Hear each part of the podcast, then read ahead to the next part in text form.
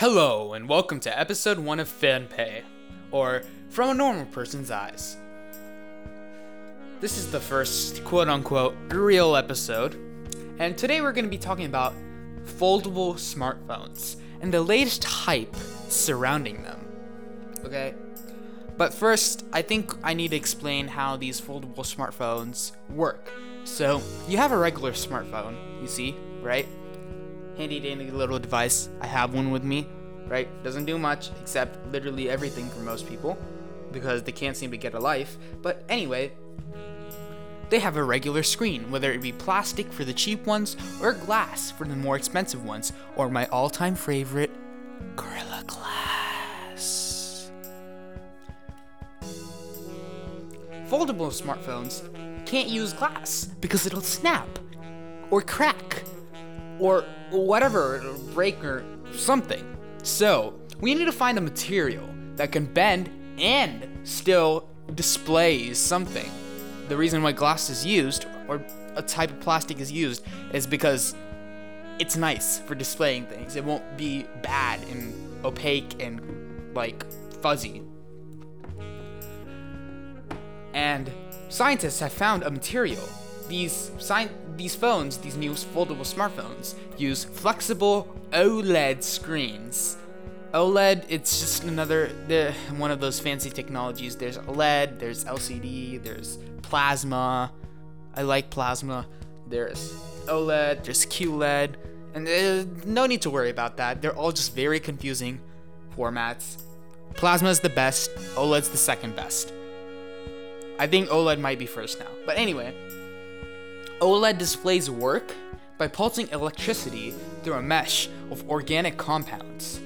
And since they don't require a backlight, they end up being really thin and flexible. And that's that's really good. That's really good for a foldable far- smartphone. So, yay! Obviously, as we said before, glass breaks when bended. And to solve this, scientists have created flexible polymer screens. So now we have flexible screens, and flexible screens plus some other handy dandy little electronic components inside it results in foldable phones. Now, I have another question. How are case manufacturers ever gonna make cases for these foldable phones? Because if you've ever seen one, they're just abominations. But the main thing here today, I'm just gonna talk about two uh, very prominent phones in the market right now. You have the Samsung Galaxy Fold. Now, the Samsung Galaxy Fold is two thousand dollars. That's that's pretty, pretty pretty high price for something that might break very easily and might not be of much use to you or a normal consumer. It retails for two thousand dollars, which is pretty pretty expensive.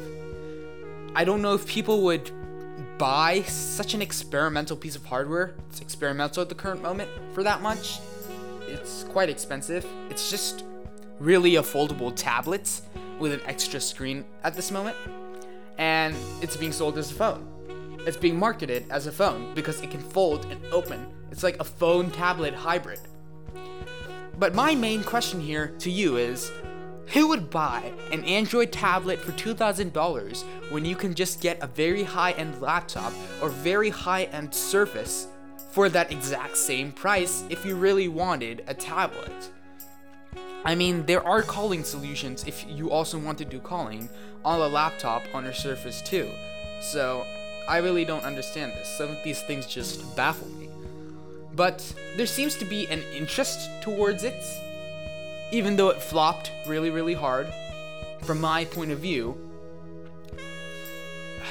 I guess the idea of having a big device to be able to fit in your pocket is what interests consumers today. Anyway, this thing is pretty, pretty kind of powerful and sports a lot of storage because you need a lot of storage for a phone because you need to store all those Snapchat photos or whatever you kids do these days. And Another thing is that this thing has five cameras. You heard me right. Five cameras. Three on the back, two on the front. And so it's like it's like uh, the engineer inside Samsung's private laboratory was like asking the CEO, since this is a foldable phone and it has multiple screens, how many cameras do you want?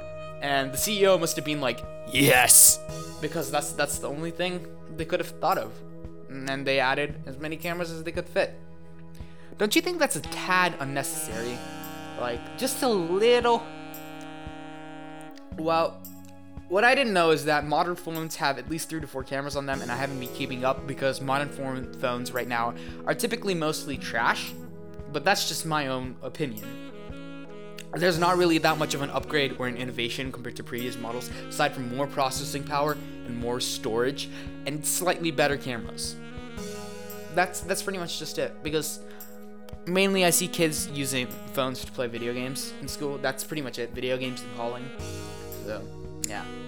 There are two other phones that deserve honorable mentions, but more or less are like the Galaxy Fold.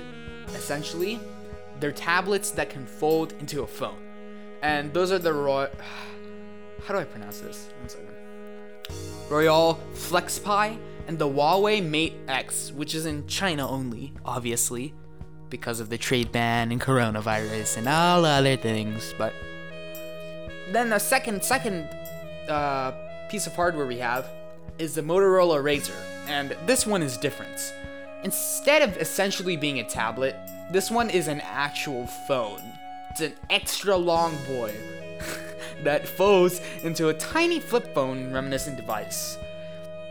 And I find that cool reminiscent of the old Razr fo- phones that used to get back then.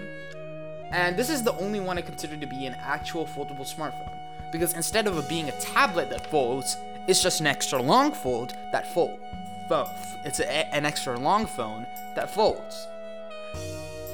And it retails for 50, 1500 which is less than the Galaxy Fold. But the thing is, is that both of these foldable phones pretty much flopped. So, while there was an interest toward foldable phones, there wasn't really an actual tangible market for it.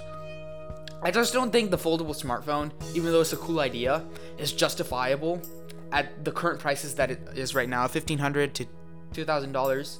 Maybe if we get to a point where it's nine hundred dollars and under, then maybe it will make sense to some people, but not everyone, unless they're just trying to flex on people show off to you know people who don't know what flexing is. Otherwise, yeah, it really isn't in reach for most consumers, especially if they want to give it to their kids for an educational use or something useful like that. It's not like they're gonna be using it for useful stuff anyway. High price, price tag is also really not worth it, as a lot of the magic of a smartphone ends up being underwhelming on these foldable smartphones, and there's a lot of compromises to be made to keep it $2,000 and under, because that's still pretty low cost compared to what it would have been like, what, five or ten years ago. Also, people have made foldable phones in the past, and why not use that? I mean, they're still being sold today, right? No, no, no, no, no, no, no, no, no, no, no.